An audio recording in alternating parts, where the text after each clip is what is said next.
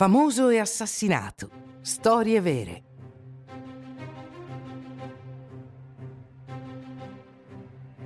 In sala stasera l'assassino di Abraham Lincoln, milleottocentosessantacinque.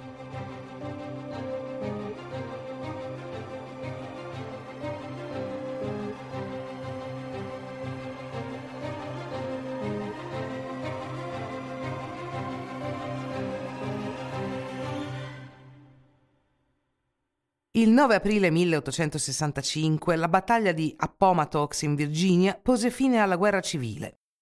Fu l'elezione di Abraham Lincoln alla presidenza degli Stati Uniti a innescare la miccia nel milleottocentosessantuno e a provocare la secessione dei dieci cosiddetti Stati Confederati del Sud.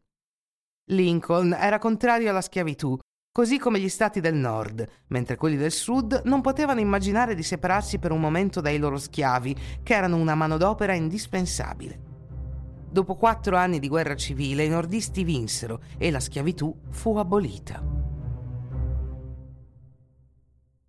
Abraham Lincoln era stato rieletto poche settimane prima alla guida del paese. Questa vittoria era sua.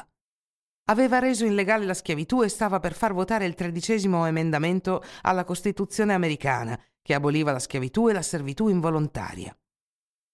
L'undici aprile, durante il suo discorso alla Casa Bianca, dichiarò il suo sostegno all'idea di concedere alle persone di colore il diritto di voto.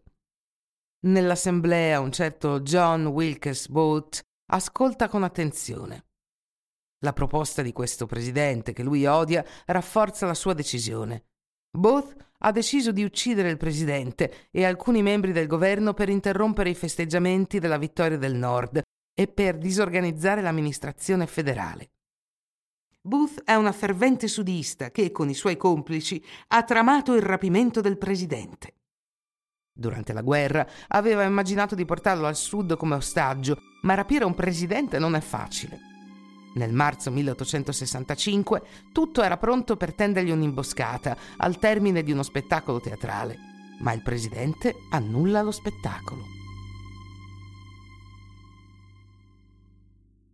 Il quattordici aprile, verso mezzogiorno, mentre si trova al Ford's Theatre, Booth viene a sapere che Lincoln avrebbe assistito a uno spettacolo quella sera.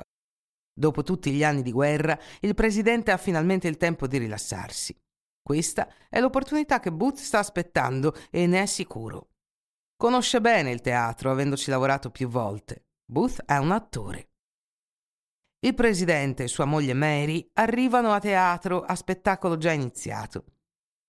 Entrano nel palco presidenziale in prima fila, proprio sopra il palcoscenico, e lo spettacolo fa una breve pausa per segnalare il loro arrivo, applaudito dal pubblico. Anche Booth entra dalla porta del palcoscenico. Entra nell'anticamera del palco presidenziale senza problemi. Quella mattina aveva fatto un buco nella porta e la guardia del corpo era assente. Aspetta il momento più divertente della commedia, che conosce bene, per sparare al presidente. Le risate copriranno la detonazione. L'attore gli spara in testa. Il presidente è ferito a morte. Il suo assassino salta dal palco, ferendosi una gamba, ma riuscendo a fuggire gridando «Sic Semper Tyrannis!». È così che finiscono sempre i tiranni.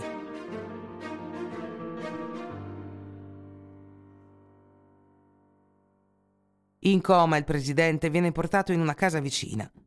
Muore poche ore dopo, ma Booth è saltato a cavallo e se n'è andato al galoppo. Viene messa una taglia sulla sua testa e inizia la caccia.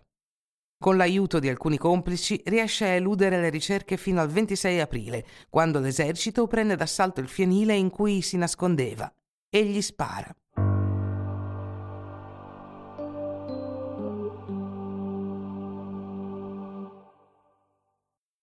Abraham Lincoln è stato il primo presidente americano ad essere assassinato. Dalla sua morte è stato considerato un martire e un eroe della storia americana.